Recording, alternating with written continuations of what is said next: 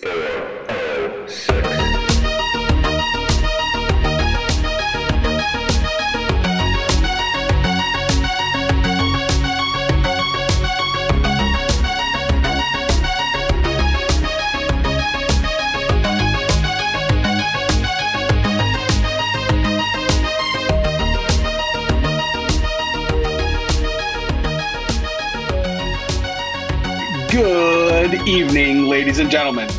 This is the 411 from 406. My name is Chewie, and I am joined once again by my brother from another mother, Mr. Pip. How are you, sir? I'm good, man. I'm hanging in there. It's it's a little weird. We're uh, we're doing this on a Tuesday night, which is not our our regular thing. I feel like we usually go a little bit more towards Thursday because you know we can have a, a drink or two and not worry about having to deal with the after effects for too long. You know, on a Thursday night, better to to have a little bit of a headache on a Friday morning than a Wednesday morning. But we're we're pivoting a little bit this week. Pivot, pivot. Exactly, just like Ross. Yep. Yes, yeah. So we so we um, we we were uh, scheduled to do this this episode last week, and kind of life got in the way, and and it is what it is. So we uh, we wanted to go ahead and and get it back on the on the docket here as as quickly as we can. Never fear, I am uh, I'm going to uh, drink the same way I always do. even though it's even though it's a two, even though it's a, a uh, you know earlier in the week, it's a Monday night. Well, I can't let you do Um, it by yourself, so I, I will support you in your efforts. Awesome. Cheers. Cheers. Yeah. So what's um bef- before we get going? Everything everything good in the in the Pip household these days? Yeah, it's pretty good. Everything is going well. Kind of wrapping up the summertime.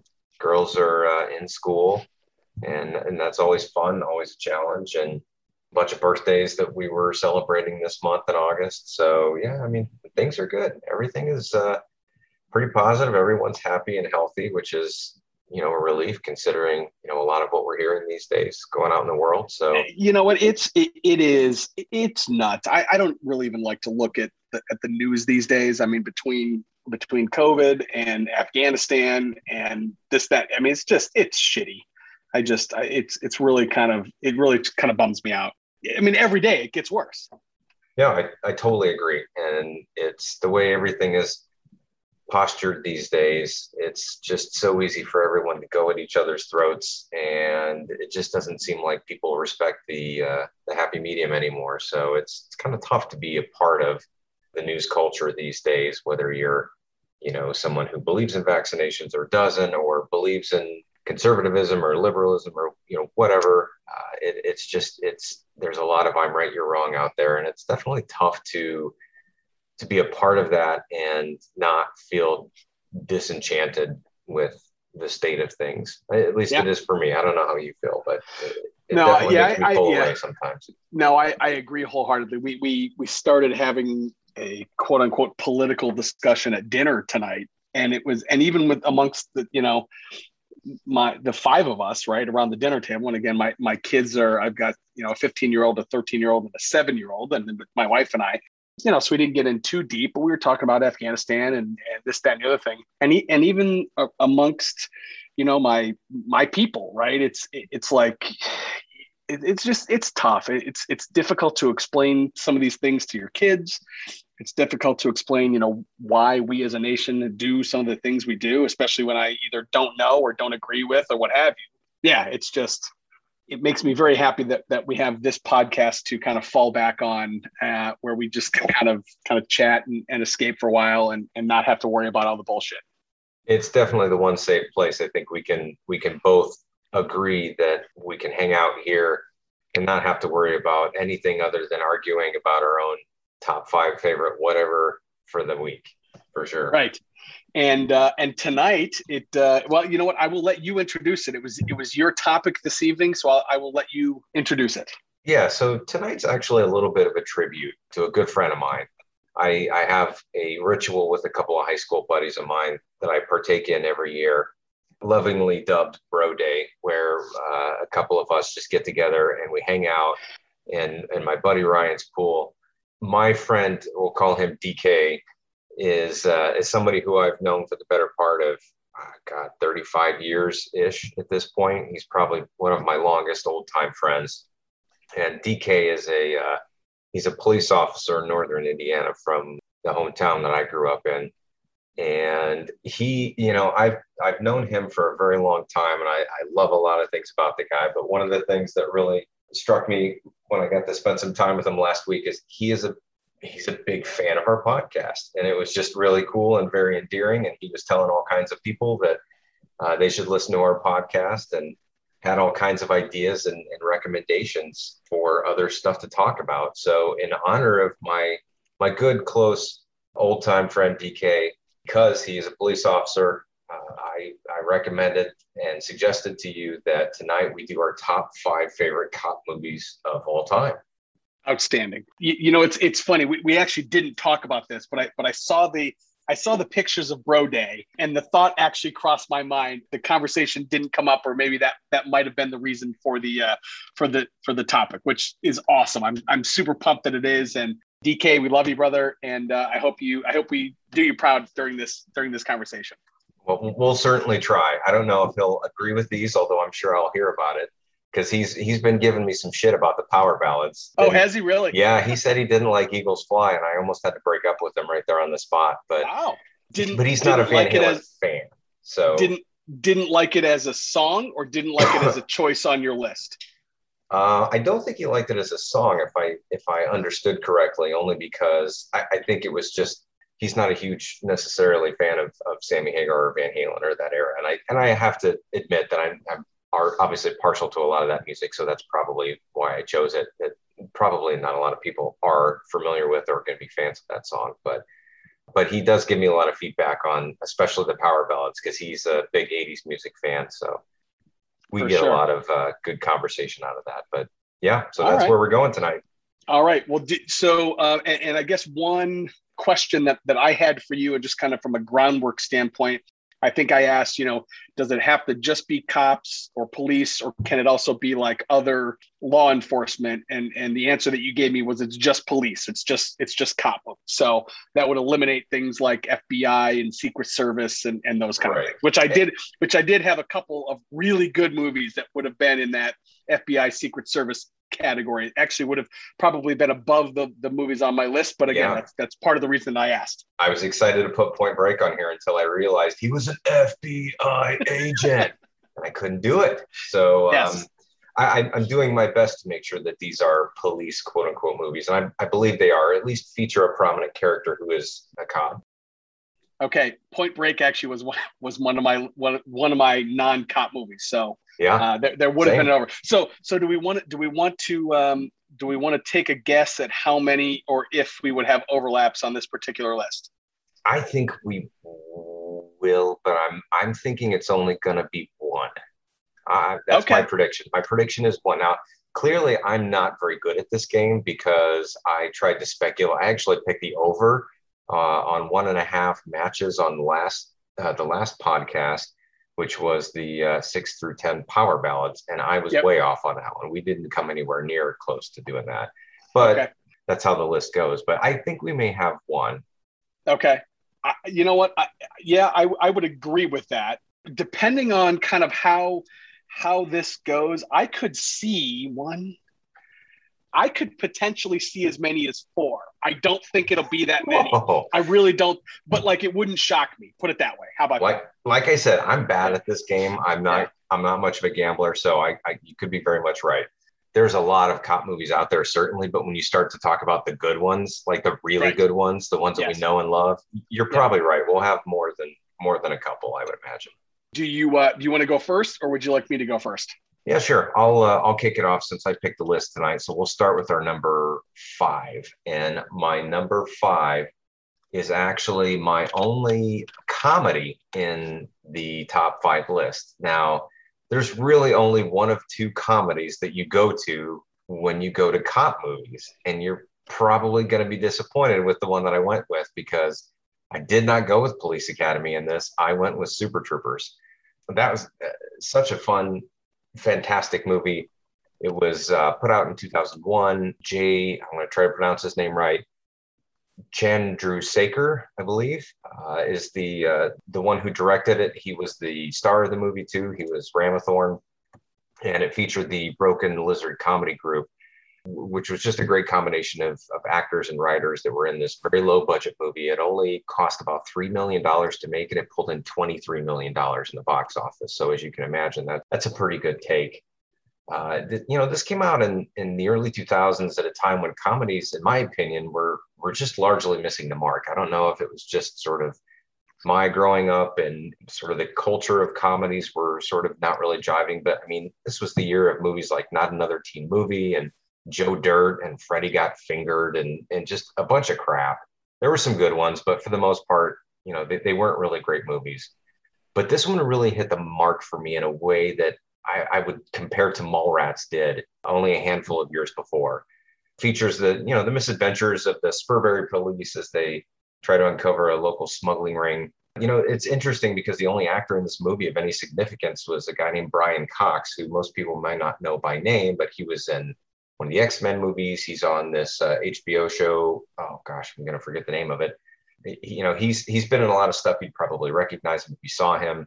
And of course, there's a there's some cameos in there. One by comedian Jim Gaffigan, and of course Lynda Carter, better known for TV's Wonder Woman you know the movie has it, just is such a great chemistry between all of the characters in this movie and it's so funny the first couple minutes of that movie will just have you crying in tears and it's hilarious. It's got one of the most lopsided rotten tomato scores i've ever seen in my life. It's got 35% approval by the uh, by the site with a 90% audience score. So it's kind of crazy. You know the story's not overly compelling but the comedic writing and the chemistry, you know, between the cast was certainly well worth the ride. Featuring probably more quotable lines than any other comedy I had seen since that movie came out in the last 20 years. I can't think of a, a movie that has more good one-liners than that one. So that's my that's how I'm kicking this off. My number five is Super Troopers. What I will add about Brian about Brian Cox, he was actually in one of the movies that I would have put on this list if it was law enforcement he was in Manhunter, which was ended up being remade as Red Dragon with Hannibal Lecter. Correct. He was, yes. he was actually yeah he he he was in that movie. You're going to be really bummed when I tell you this. I've never seen Super Troopers. I've never seen it. I've, I've never seen it. I, I, have probably seen I've probably seen bits and pieces of it, but I've but I've never seen it. So that's, that's I, so crazy. Based, Succession, based, by the way, is the name of the HBO show that Brian Cox is on. That's that's really okay. good right now, and he shares my birthday, which I just realized. Does he really? That's cool. Yeah, he um, he actually he actually played Hannibal Lecter in Manhunter, which was kind of kind of neat. Gosh, so, I forgot it. Yeah, that's yeah. a good movie though. So yeah, so I will uh, I will absolutely add that add that to my list uh, based based on your recommendation. I mean, I'm and not I mad. I'm, I'm just a little embarrassed for you, really, because it's such a good movie. It's a, it's a great cult movie and I shouldn't right. set it up too much, but you should have a few drinks and then sit yeah. down and watch it. And uh, I, I, think you'll like it, but you'll you'll have to tell me. Okay, cool. Well, um, let's see. So my number five, I, I don't know that coming off of a comedy, I'm not sure that there could be a more stark contrast to my number five. It is a 1987 film directed by Paul Verhoeven it is the apocalyptic, post-apocalyptic. I get no, not really, but it is just the Detroit is in the shithole world that is that is known as RoboCop. RoboCop is at least a couple scenes is almost kind of borderline horror film. The first scene in that that movie where Peter Weller, who becomes RoboCop, um, essentially gets shot all the hell by th- this gang in Detroit and he is essentially kind of rebuilt as the you know the bionic cop. And i know you and i have had a lot of fun with this movie over the years and you know there's certain kind of sayings and certain quotes that we we will text to each other go robo. But but uh, but this is I, I just th- this is an immensely rewatchable film for me. It is dark it is gritty it's ultra violent as all paul verhoeven films are. But it's but it's one that I come back to often, and I I always enjoy it, even though it, it is kind of ultra violent and and really yeah dystopian is a good is a good way to to talk about it. I, I, I just love it. It made you know it had a really tiny budget, only 13 7 13.7 million dollars, made a box up of office of 53.4 million, which is I think might be the lowest on my list. It hmm. but I think I think it's probably fair to say that this is a, another kind of cult movie Um, had a couple of sequels that were really, really terrible, but this original one I thought was great. Did you ever see the second one, or did you see all the sequels? I saw the second one. The third one, I think, was the third one. The, the guy with the was like the brain in the. It was just like the guy's brain. I think that was the only thing that was left that was in the robot. And then I did not see the reboot. There was a reboot a couple, what, four or five years ago. Mm. I hmm. never saw. I heard it was terrible, and I never saw it. Yeah, I did not see. I, I saw the second one. I actually liked the second one. I thought that was good. That's well, my memory of it is that I thought that it was good, but I can honestly say it's been decades since I've rewatched it or since I have seen it. That was the only one that Peter Weller actually returned for. The uh, okay. uh, the main character, or excuse me, the main actor from the first movie, and then he he was not around for three, or there was a series after that. I mean, they've done a lot of things with RoboCop. One of the things that I think is really interesting is that it came out in you know the late 80s and it was a rated r movie. It was originally rated x. I, I talked about this in a previous podcast.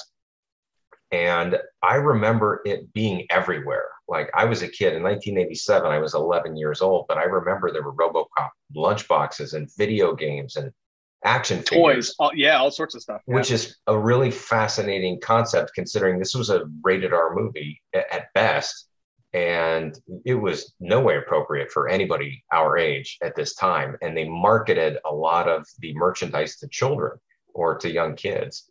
And to this day it still has a really i don't know if i want to call it a cult following because i don't know if i think it's a cult movie but it, it, it's i mean it's obviously a really good movie that has had a lot of legs because it spawned that reboot.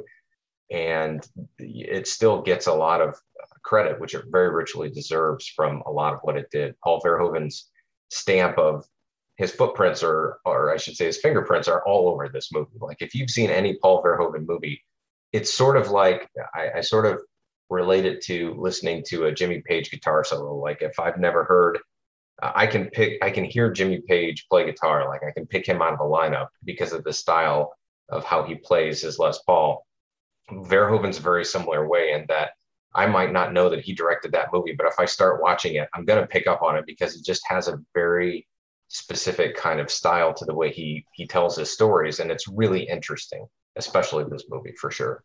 Yeah, he had a bunch of films before RoboCop, but th- but this is the one he went on about a ten year run or so, and and you're right, like every film in that ten year run really kind of looks and feels the same. It's like RoboCop, Total Recall, Basic Instinct, Showgirls, Starship Trooper, Hollow. Like they're they're all very.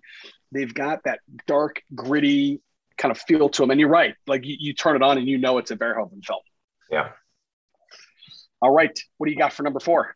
So my number four is a movie that I don't watch often, but it's a fantastic movie.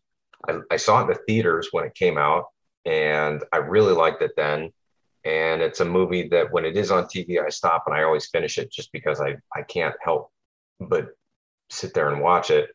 Came out in 1997. The director was Curtis Hanson. This is L.A. Confidential, starring Guy Pearce, Russell Crowe, Kevin Spacey, Kim Basinger, and Jamie Cromwell. You know, I was doing some research on this, and Wikipedia described it, I think, best as sort of a neo noir crime film about a group of LAPD officers in the early 50s Hollywood sleaze, right? So I really have found that I've, I really enjoy movies about Hollywood, about things that take place in Hollywood. Once Upon a Time in Hollywood, the, the most recent Quentin Tarantino film was really, really good. It just has this sort of really unique luster to it when you tell a story about something that happens in Hollywood. You know, it very much looks like a film that could have been shot in the 1950s. It, it, the cinematography in this movie really stands out it's uh, it really sets the tone for a movie that's clearly set you know 50 years before it actually was shot. But it looks like it comes right out of that era in a, in a really beautiful way. Uh, it's an adapted story from which is brilliant because the book that the material came from actually spans an eight year time frame and when you think about that that's insane right? Like stephen king books are are very long and none of them translate well i shouldn't say none of them very few of them actually translate well into movies, in my opinion. And this book took place over a very long period of time, and they somehow managed to make a very cohesive story out of it. In my opinion, the movie didn't necessarily focus on a single character, but more a trio, all with their own hangups and issues. There's there's not really a clear protagonist in this movie because everybody is very very much flawed. this is kind of the coming out movie for Guy Pearce and for Russell Crowe. And of course, featuring Kevin Spacey, who was on fire at this time after, you know, really stellar performances in Glengarry Glen Ross, Swimming with the Sharks, and The Usual Suspects, not to mention Seven and A Time to Kill. So, like, he was on fire back then. And of course, uh, Kim Basinger would do a fantastic job in this movie and would get a very well deserved Oscar and a Golden Globe for Best Supporting Actress. And the performances and the music and the story and everything, just the whole uh, package of this movie, I thought was really great. It's really underrated. It's one of those movies that if you walk by it at Walmart, you can probably buy it for $4.99 out of the Blu-ray bin, and it's a shame because it, it really deserves a lot more credit than that. But I thought LA Confidential was a, a really, really entertaining movie. It's a wonderful film. The fact that it's got that much star power, Kevin Spacey, Russell Crowe, Guy Pearce, James Cromwell is amazing in it. Kim Basinger, Danny DeVito has a really good scene in it, a couple yeah. scenes. Love this film, and I like you. When I run across it, I will always finish it. Doesn't matter where it is We're just really, really well done. And I'm not really typically a big fan of what I would call period pieces, but this one, this one I really, really enjoy. Um, and it, and it, and because it's a period piece, it holds up really well. Like there, it doesn't, it doesn't age, it doesn't age poorly. It holds up really well. Yeah, agreed. A good period piece should should age very well because of how well it's made, and this is one of those. All right, so my number four is a is a film that we have talked about I believe on some other podcasts. Actually, I know we have. I tried to steer clear of things that we've talked about previously, but but this one I just I couldn't. In in my mind, this is kind of one of one of the quintessential cop movies. It also happens to be one of the best Christmas movies of all time. It is uh, 1988's Die Hard. It is. I know that I'm just needling you. I know you don't. I'm I know shaking we disagree. my head this is a big SMH over here. I can't I can't get past the Christmas thing, but okay, I'll let you have yeah. your, your, podium. So so again, you know, directed by John McTiernan, star, starring none other than Bruce Willis in what I think is probably his his role. Right, that's that's that's the one that everybody thinks about when mm-hmm. they think Bruce Willis. Alan Rickman as one of the best bad guys of all time in Hans Gruber call it a $35 million budget, $150 million or so in box office receipts. You know, tells the story of the Nakatomi Plaza that was taken over by essential bank robbers, is essentially what they're doing. I, I won't go into a, a big plot because I'm sure that everybody that's listened to this podcast knows Die Hard. It, it's it, it is it's a quintessential action movie and it just happens to revolve around one of the baddest cops on the planet john mcclane. And and he's he's the everyman which is why especially in this film. Some of the subsequent films the sequels kind of got got a little bit crazy but this one he's still an everyman. He still gets hurt. He still bleeds and he and he's still with maybe one exception he's really not doing things that you can't believe he can actually do. And just yeah th- this one I, I, watch it regularly not just around Christmas time, but I watch it regularly. I'm a huge fan. Yeah, I mean, there's no argument with anything but the Christmas part of it. It's certainly a fantastic movie. This certainly helped to usher in a whole new generation of action stars and action movies that didn't have to be bodybuilders. I think we talked about that the last time we talked about Die Hard. And it's great from a performance standpoint. Bruce Willis does a great job. Alan Rickman really stood out here and, and became a huge star after this. He did a lot of stuff that that was fantastic. I mean, he, everything he did was great. And yeah, I, I don't know what else to add to what you've already said and what we've already talked about. I mean, Die Hard is just an absolutely fantastic movie. The second one was actually a really worthy follow up, in my opinion. Oh, I loved the second one. I think I the second one arguably might be one that I try to revisit more than the first one, maybe because I just watched the first one all the time when I was younger. But the second one was really, really good. The third one, I, I think a lot of people liked it. I don't think I loved it as much, but it was that one became almost more of a lethal weapon style buddy comedy with Samuel L. Jackson. And, uh, they, you know, they tried this sort of wedge in, uh, tie into the first movie with Jeremy Irons' character being Hans's brother and all of that, but it was just kind of sloppily done. It didn't make a lot of sense. And I'll be honest, I haven't seen anything past the third movie, but those first three are a really solid series. And, uh, you know, when I think of Die Hard, I think of it being sort of the precursor to 24, which is a show that I really enjoyed. You know, Kiefer Sutherland as this counter-terrorist agent who was, you know, nothing fancy. He wasn't big, he wasn't huge, he didn't know kung fu or anything like that, couldn't fly helicopters, but he continued to find himself in all of these situations that were very extreme. And he every these, day. Yeah, right. he had these special skills that got him out of that. And I think that that was certainly derivative of, of what Bruce Willis did in Die Hard. So, yeah, fantastic choice.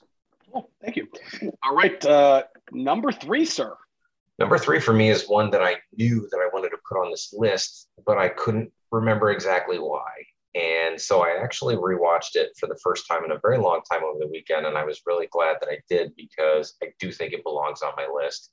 This is one I'm going to suspect doesn't appear on your list. And it's actually going to be the oldest one on my list.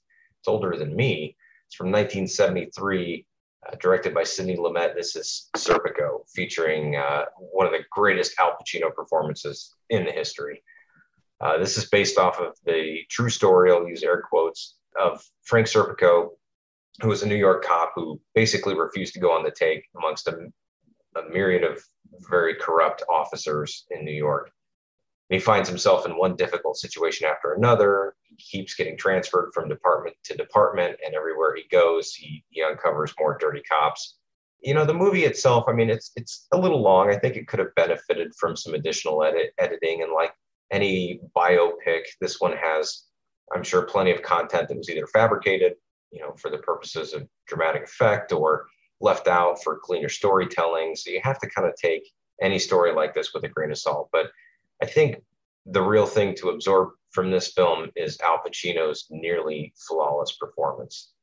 He would earn the Golden Globe for this, but would lose the best Oscar to Jack Lemmon that year. And the other commiserates in his his category included Marlon Brando, Jack Nicholson, and Robert Redford.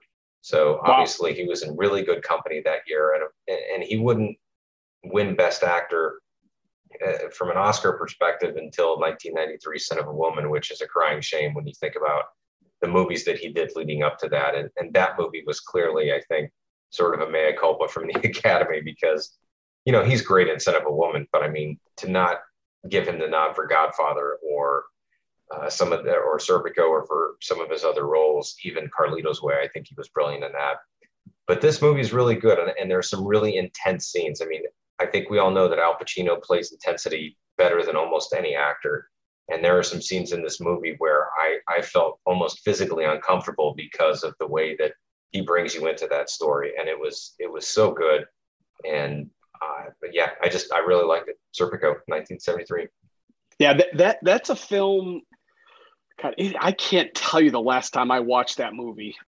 I remember enjoying it really well. I, I don't know that I could give you a plot summary off the top of my head right now, um, but that might be that might be one of those that like I, I bet my middle son would, and I, I remember it being pretty violent, but I my middle son I think would enjoy that one. He's he's big into mysteries and and and the kind of not that he doesn't like action but he likes the kind of the maneuvering, right? That I that I, if I remember correctly, there's quite a bit of that in that film, right? Go, you know, going kind of interdepartment and and a lot of politics and, and that kind of thing. Yeah. I, I think he might enjoy that one.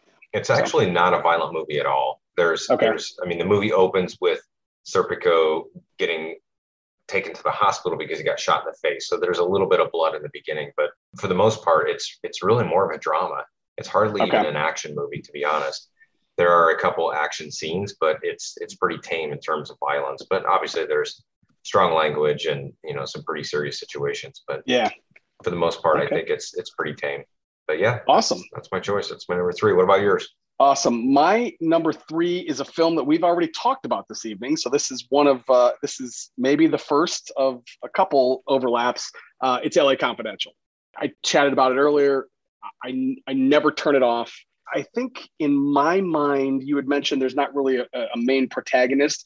If I had to pick one, I would probably say it's Guy Pearce, only because he's the quote good guy. You're right; he is a flawed character. I suppose it would be a toss up between him and and Russell Crowe.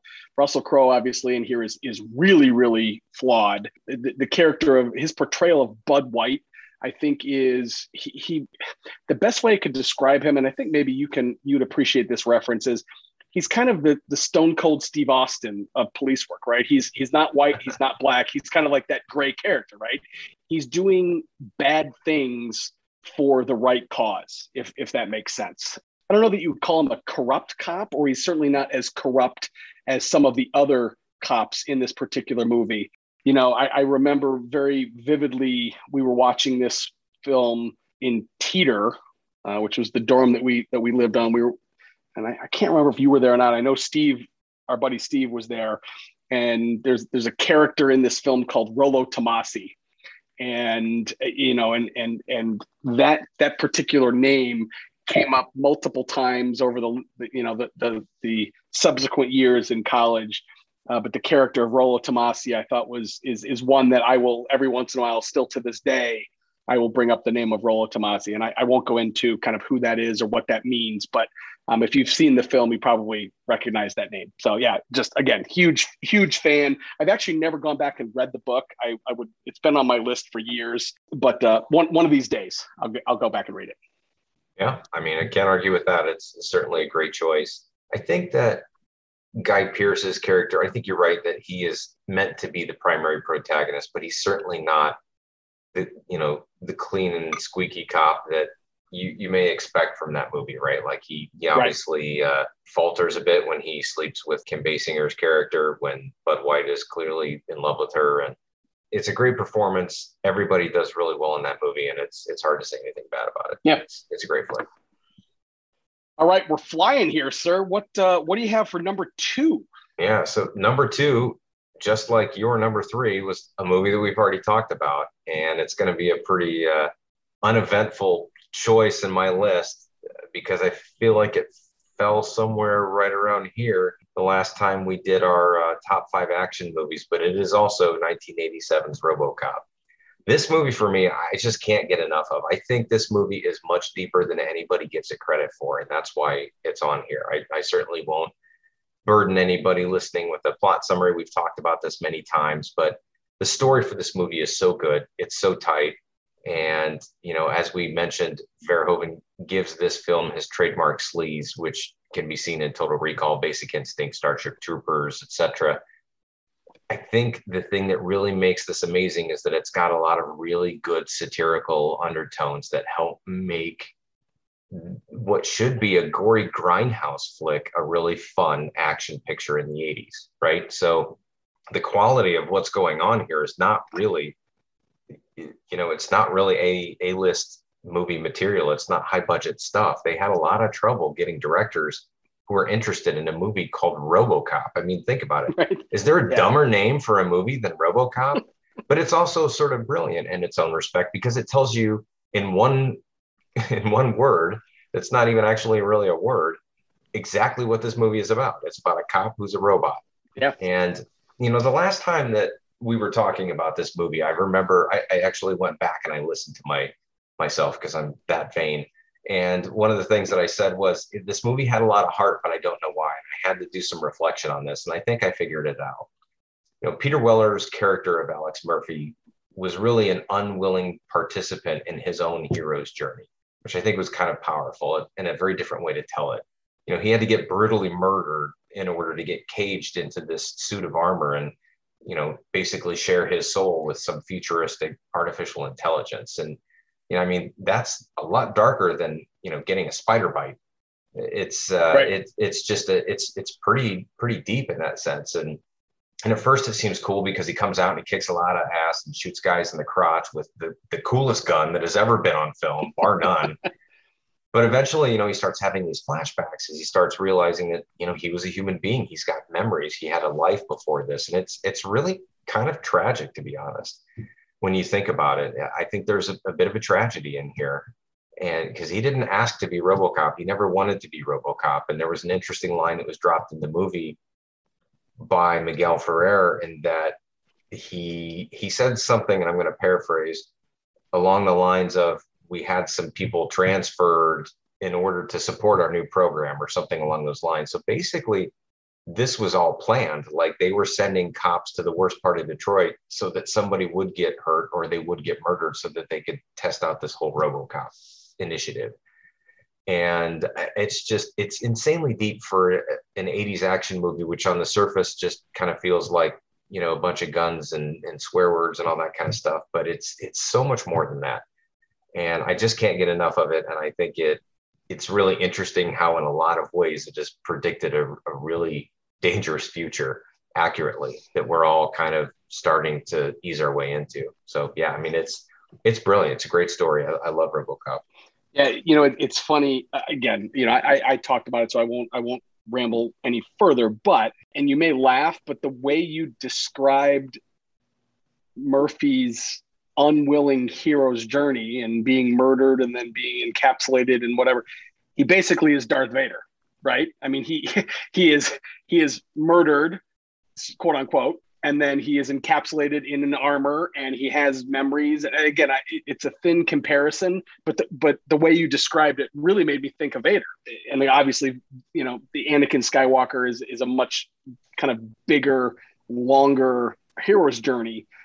I i still cannot to this day there's two scenes in this movie that uh, are amazing and are i think are all practical uh, Uh, especially for a 1987 movie. The original, the, the, opening scene where he gets murdered, where I mean, they're just the, the gang is just opening fire, for, you know, on him from what seems like eight feet away. And then the scene, the the kind of toxic Avenger ooze scene, mm-hmm. where th- that guy gets this, I don't know what it is, this goo all over him, and he literally just kind of melts, and then he gets run over with a car, and he's just liquefied. That that scene to this day stands up really well as a really really good practical effect. Yeah, it's super gory and it's super dark, but Verhoeven's way of adding comedy to it sort of balances it in a really bizarre way that doesn't make it feel over the top or creepy. It's just a really delicate way of delivering that content and it's it's so good.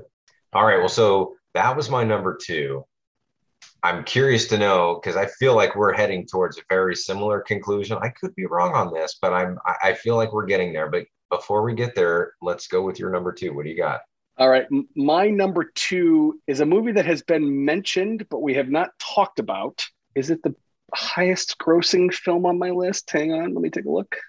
Made $327 million at the box office off a budget of only $33 million, which is, even by today's standards, is a huge win. It is a 1995 film directed by David Fincher it is seven. I remember watching this film for the first time, and I was really, really disturbed by this film. If you're not familiar with it, you know, it's another one of these kind of neo noir films. It stars Brad Pitt and Morgan Freeman, and they are going after this serial killer who is killing people via the seven deadly sins. And just kind of one is worse than the next is worse than the next. I, I won't go into. I mean, it's a it's a movie that's thirty some years old. I won't bother with spoilers and spoiler alerts, but it, it, it just it grows and grows and grows until the the final the final scene is it just kind of grips and grabs onto you and when it gets to the conclusion it really is almost a perfect film in my book. The villain, you really don't know who he is until the back third, back quarter of the film. Every single murder scene, every single death scene is done exquisitely well, in my opinion. Not a ton of action here by any stretch. It is a really cerebral film. You could you might be able to say it's a horror film, or it's certainly in that super dark genre. Uh, yeah, I'm and and I I was leery to put this on my film as a quote favorite because favorite connotates that I really enjoy watching these films. I can't say that I enjoy watching this film, but it's but it's one of those that I think is really really well made and in a weird sort of way it is one of my favorites. I just I it, I can't say enough about this film. It's interesting because I think this movie has very, very little in parallel with Jaws, which is my favorite movie of all time. But one of the one of the characteristics that is really important about a movie that I think that this one does share with Jaws is that the relationships are kind of what make this movie tick. You know, like the subject matter is certainly dark and it's disturbing and it's a murder mystery and it's really interesting in that sense. But if it weren't for the chemistry between Morgan Freeman and Brad Pitt in this movie, I don't think it would work the way that it does. And it's really brilliant in that sense. You know, Gwyneth Paltrow does a great job, and Kevin Spacey, again, we, we mentioned him earlier. He does a very good job too. But this movie is fantastic. And I think the thing that, mm, you know, on top of the, the relationship, you know, the thing that it all sort of funnels up to, in my opinion, is David Fincher. I think David Fincher is a fantastic director. He's an amazing, amazing visual director. You can kind of visually see his movies differently than you can others in terms of like the color palettes and the things that he uses. Like it's very, very specific, whether it's Zodiac or whether it's even Alien 3. Like some people forget mm-hmm. that he even did that movie, but I liked Alien 3. I might be one of the very few, but I thought it was a great movie. It's a it's a really fun watch and Fincher just crushed it. And Seven is, yeah, like you said, that came out in 95 when we were in college. I, I don't remember seeing it, but I do remember being very disturbed in a way that was very similar to walking out of Natural Born Killers, which I yeah. do remember walking out yep. of that one and thinking, what the fuck just happened? Like that was really, really bizarre. But man, was it good and it was fun. And I agree with you. It's not a, it's not a it's not a favorite in the sense that I like to rewatch it all the time because some movies you don't. Some movies you have to give them a lot of time to breathe and sort of let them sit on the shelf for a while and appreciate them in that way. You know, the Marvel movies you can watch one every week and never get tired of it because it's good popcorn and fluff. But you know, movies like Seven and uh, The Exorcist and movies like that, like you just yeah, you kind of have to appreciate you know what they have to offer in that sense. And I, I think that's a really really solid choice. All right, sir. What do you got? This is my number one, and you scared me there for a minute because when you said this is one of your favorite movies and it's from 1995, I thought for sure we lined up on this one because my number one is one of my favorite movies and it's from 1995, but it is not the movie Seven. By the way, what else came out in 1995? Because shit, that must have been a great year. But this is a director that you mentioned earlier, Michael Mann, and this is the movie Heat, uh, starring. I mean, just you know, take a take a second here. Starring Al Pacino, Robert De Niro, Tom Sizemore, Val Kilmer, Ashley Judd, Danny Trejo, Jon Voight, Dennis Haysbert, better known for his Allstate commercials, or how you know him as Jobu from Major League, Natalie Portman, Hank Azaria, and Ted Levine, who we all very affectionately know as Buffalo Bill from Silence of the Lambs.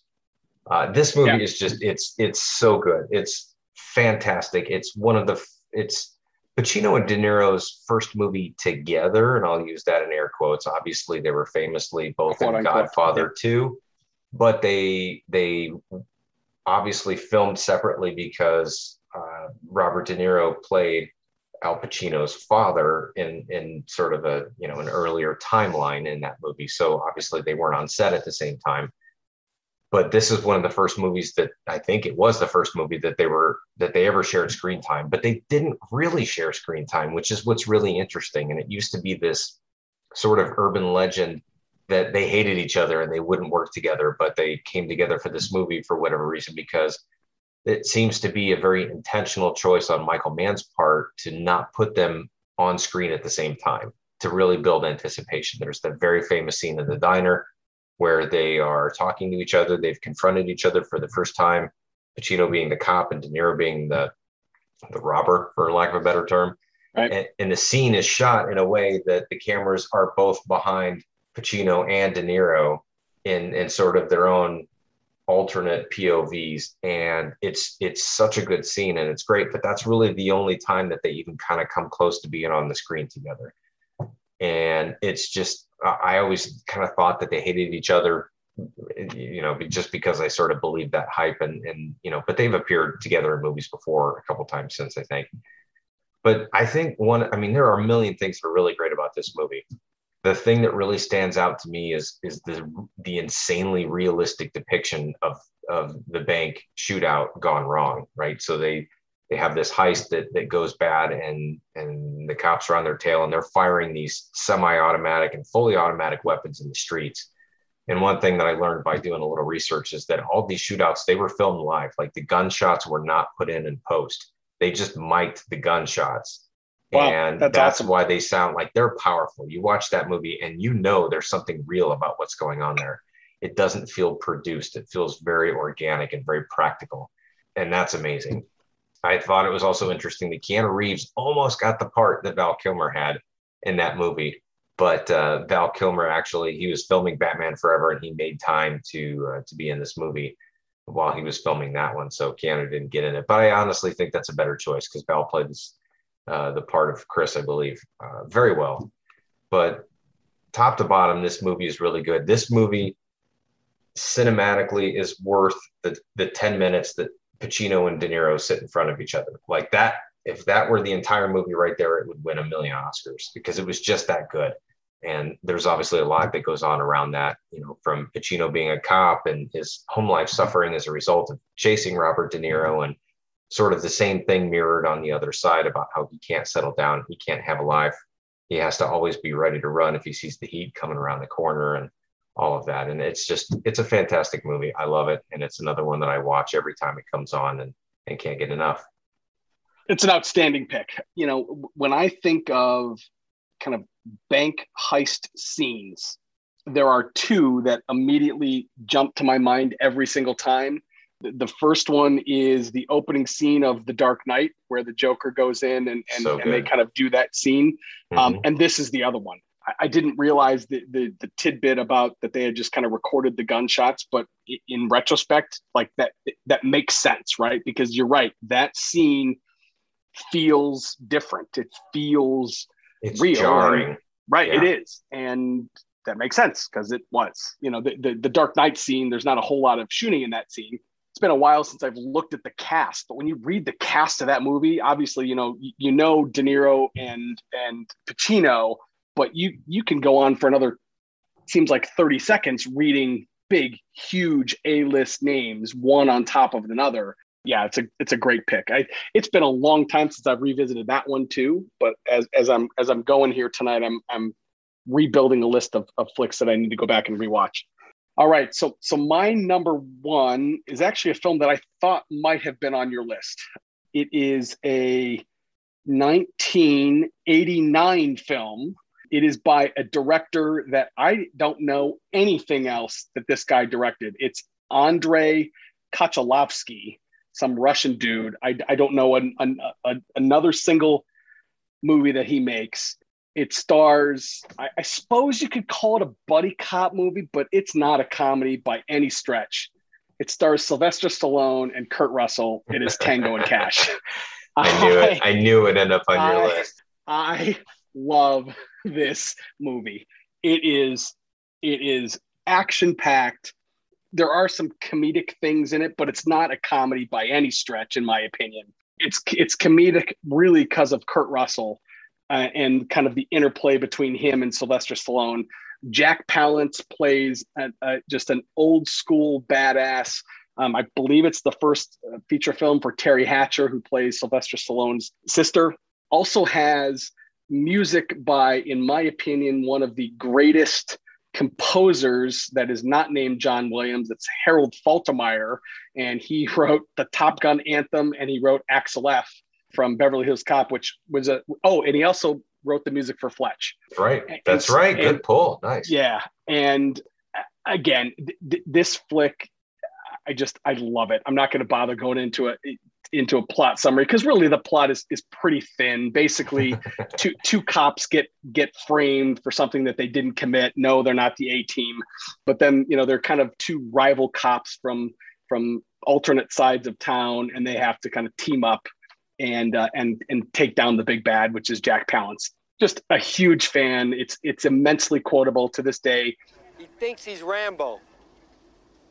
Rambo is a pussy you know, Pip and I will every once in a while text, you know, quotes from this back and forth. Just th- this is the if if Seven was one of those movies that I was hesitant to put on my list because it wasn't a quote fun favorite. This is the antithesis of that. This is a totally fun favorite movie, and I'm I'm all on board putting it at my number one. I mean, how can you argue with Tango and Cash? Like it, it taught us the meaning of the word FUBAR. And it you know it had so many great one-liners, but it's it's just a great buddy cop movie. I, I mean, I don't know if it's a great movie. I got to be honest; it's probably a terrible movie, but it's it's a fun watch, and it is Kurt Russell at his absolute best. I want to say it's one of Sylvester Stallone's first attempts at comedy. I don't know if that's true. I'm trying to think because there was definitely a part where he, you know, in the late 80s, early 90s, where he started to go a little bit more lightheaded, lightheaded, lighthearted, where, Right. um, you know, Stop! Or, My Mom Will Shoot, and, you know, that Uh, yeah. some of those movies didn't do so well. But the combination. Rhinestone. Oh, Rhinestone. You know what? I can't hate on Rhinestone. I have got such a soft spot for Me uh, too. Me too. for Yeah. uh, Sylvester Stallone trying to sing country music with Dolly Parton. I mean, that was an awful movie, but my God, I watched that movie so many times when I was a kid.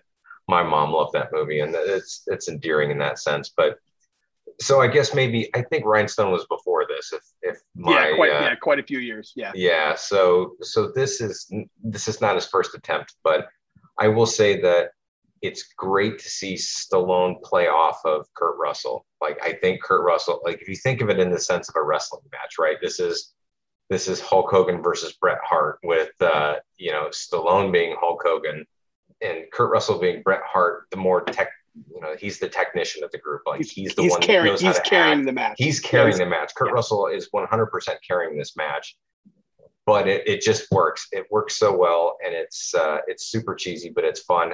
I'm legitimately surprised that we didn't get a sequel, just because I think that it it, it was ripe for one, but. You know, it's obviously way too late at this point. But yeah, I I, lo- I love that movie. It was a lot of fun. so it's funny. I'm looking at Wikipedia right now, and it says in September 2019, Stallone revealed that he has a story written for a potential sequel. Of The filmmaker stated he is trying to convince Kurt Russell to sign on to the project, though he anticipates the film will be made. So who knows? Of course he does. Because if he came out and said, I've got a great idea for a story, but there's no way in hell Kurt Russell is going to want to do it. Right. Exactly. Yeah. wouldn't go over so well. I think Kurt Right. Russell is just fine right now. Yes, I agree.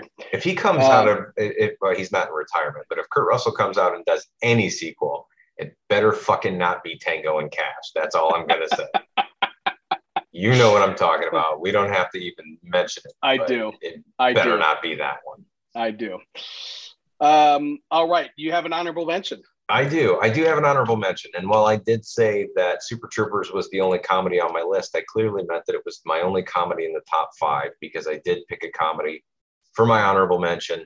This one is from 1987, director Tony Scott. This is Beverly Hills Cop Dose. Yes. It is such a good movie. And I'm sorry, I, I feel like I need to apologize, although I'm not sure if I should because the way this is going, I'm not sure Police Academy is going to end up on your list either. And that's strange. I'm more, I, I feel like that's a bigger black mark on your record than mine, but we, we, we can argue about that later. Beverly Hills Cop 2 is a fantastic movie. It's Eddie Murphy at the absolute top of his stardom, I, I think, in my opinion. Eddie Murphy, Judge Reinhold, Brigitte Nielsen, uh, Ronny Cox, who's who's been brought up as as uh, returns as Lieutenant Bogomil, who gets gunned down while he's trying to solve the mystery of the alphabet crimes. You know, this is a measly budget of twenty-seven million dollars and pulled in two hundred and seventy-six million dollars. It was one of the most anticipated sequels, I believe, for that summer. And yeah, I'd say definitely at the height of you know Eddie's stardom in a movie that you know if you watch now it really seems like a precursor in my opinion to a lot of the really great michael bay action movies that would come in the 90s right? So bad boys and the rock. I almost i almost put con air here until i realized con air was not a michael bay movie.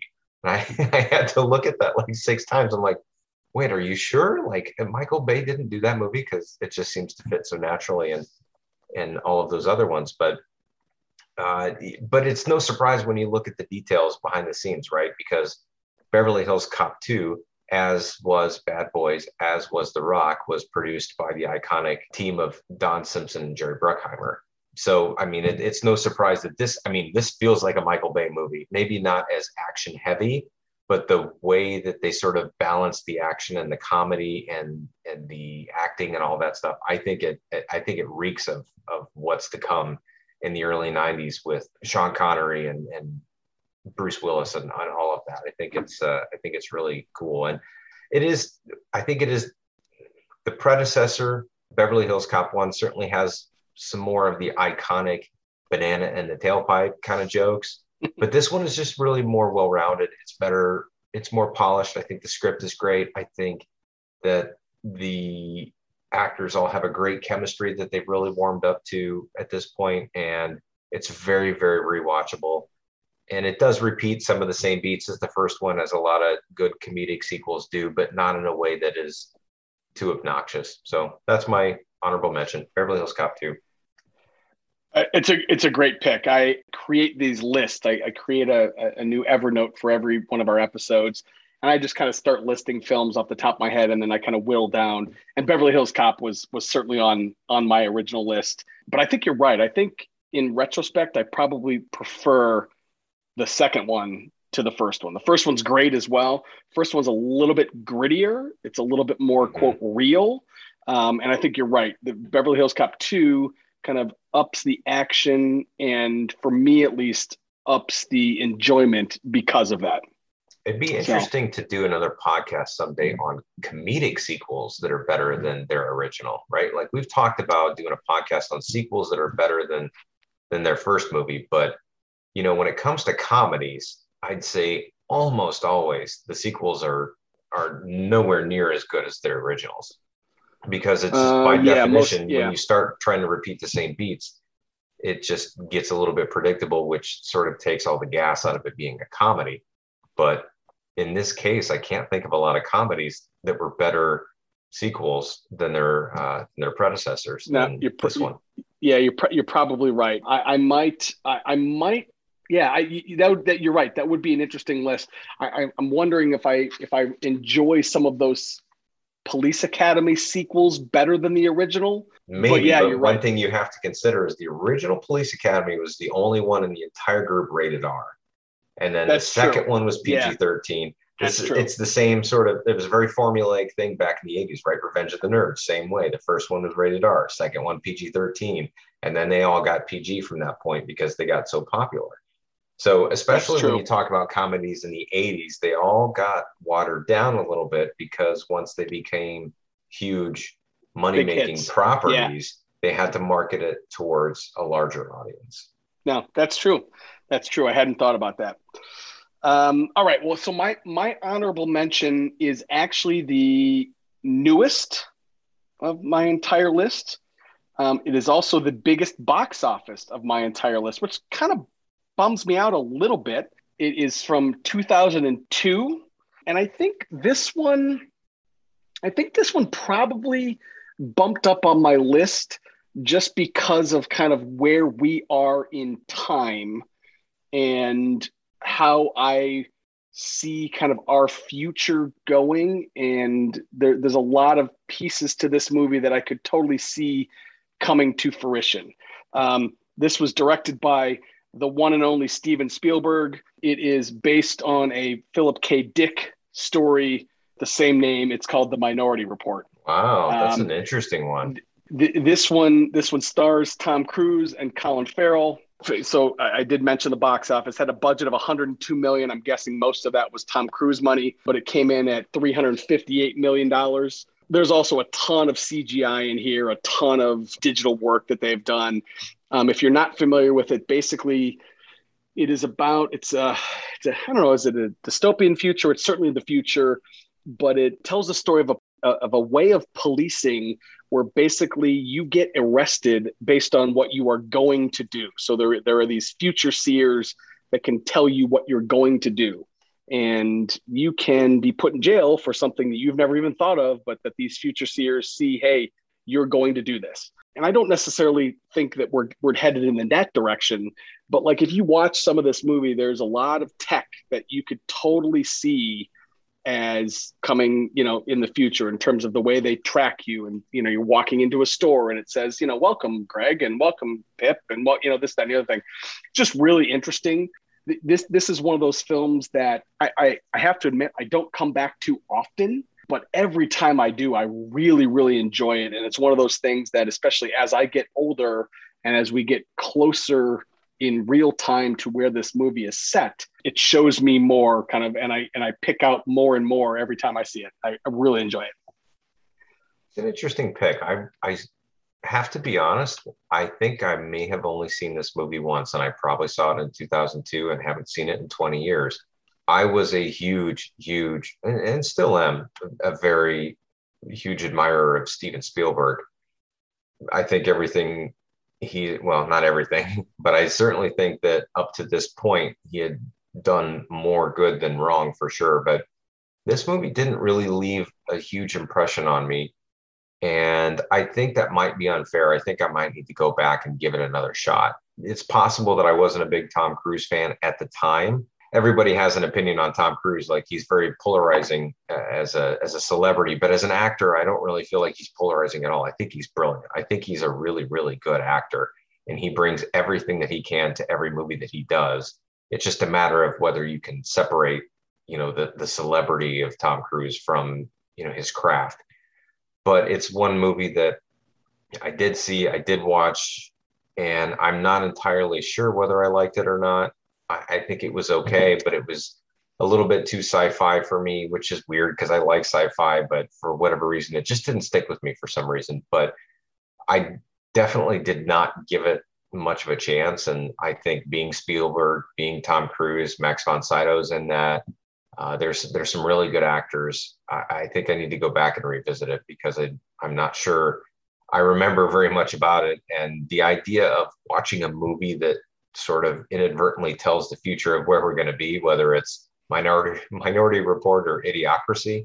I think uh, I, I, think it, it makes for a really fascinating uh, experience to sit through and watch. Yeah, I, I, yeah, I would I would be interested if you if you went back and rewatched it through older eyes. I, I would imagine you might enjoy it more than you remember. I tell you what, one thing as we as we kind of have gone through this list uh, again, I've got a gang of movies that were not cop movies, but what was the what was the hardest movie on your list to not include, or what was the hardest movie of, of the list that you made to not include on this list that we did tonight? Oh, so what was my number six? Yeah, basically. So what what was um, one that you just really struggled with? Because I'm still sh- shocked that you don't have a Police Academy one on well, here. Just yeah, for... so, so, yeah, so so I, I have a yeah, Police Academy is is one of those. And actually, I'll tell you what there I know you asked me for one. There were three. Police Academy.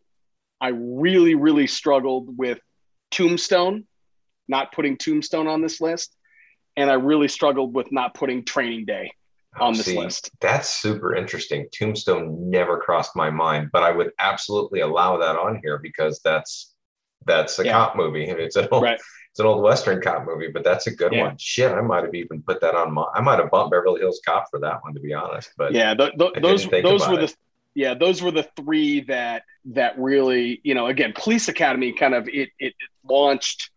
I mean, talk about a, a a franchise that yeah they're silly and whatever, but god damn those movies are funny. And I mean, to the to this day, we talk about police academy movies regularly. I'm still i'm kind of candidly i'm kind of shocked there hasn't been a police academy movie in so long. I mean I, you just think that a lot of those actors the one well the ones that are still alive they got to be looking for a paycheck. Um, yeah. i don't know may, maybe it's one of those things that you know based on a, a previous episode that we did you know the original one probably couldn't be made today at least the way it was. Sure. Um, it certainly wouldn't be nearly as funny. That movie is full of misogyny jokes and sexist jokes and and just all sorts of you know really off color humor. There's no nerd rape though so. There there is no nerd rape you're right that's true. But there's a lot of peeping tom stuff and there's a lot you know all all sorts of stuff that very yeah, just, racially just, charged humor. Oh my god yeah. Um, yeah. and and well and homo- homophobic stuff homophobia I mean, yeah i mean you know the the what is it, the Blue Oyster Bar? Right. Yeah. Blue is that what it is? Yeah. I mean, mm-hmm. that you know that that's kind of a running joke through the entire saga. But yeah, that that that series, you know, and and I was kind of bummed that I wasn't able to put things like Lethal Weapon and Beverly Hills Cop and, and those kind of stuff on my list. But there was, you know, other stuff bubbled up to the top. How how about you? Did you have did you have one or two that were kind of teetering on the on the edge there? Uh, I would say Training Day did cross my mind, yeah. and I had thought about that, but it has been a long time since I'd seen that movie. and I certainly remember really liking it, but not really feeling confident that I could even talk too much about it because it's Yeah. it's been a while. But I think uh, after I after I put this together, I felt pretty good about most of it. I actually don't think I I changed the order of my list, but I don't think I actually changed what was on my list. Well, sir, we uh, we made it to the end. Um, we we uh, we pushed it back by a uh, by a few days. Um, I'm glad that we got to do it here sooner rather than later. Um, it sounds like maybe I'm up next in, terms of what we're going to talk about. I have no idea what that's going to be, but I've got Oh come whole- on, you got to come up I- with something.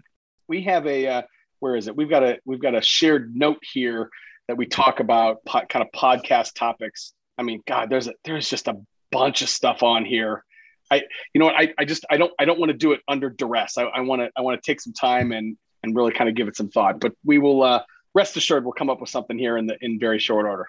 Yeah, I, I certainly won't pressure you, but we could do that. We could do another deep dive. We haven't done that in a while. That takes a little bit more time, but man, that was really fun though. Super satisfying. Well, you know what? It's it's getting towards uh, horror movie season, so maybe uh, might oh, be that's time to right. That's Yeah. right. Halloween is coming. That uh, spooky holiday. I wonder what uh, wonder what kind of uh, topics that could bring about. might be time to do a deep dive on uh, on some on, on some horror movie stuff. That uh, I, ironically enough, I just got in the mail the other day a, um, a Conjuring Three Blu-ray from one of our friends from ScareTissue.com. So I'm, Ah, uh, I'm excited. I'm excited to see that. So, all right. Well, hey, hey, this has been the 411 from 406. My name is Chewie. I was joined once again by my brother from another mother, Mr. Pip. Thank you very much, sir. This was an outstanding conversation, and we will see you soon. Good night. good night, guys.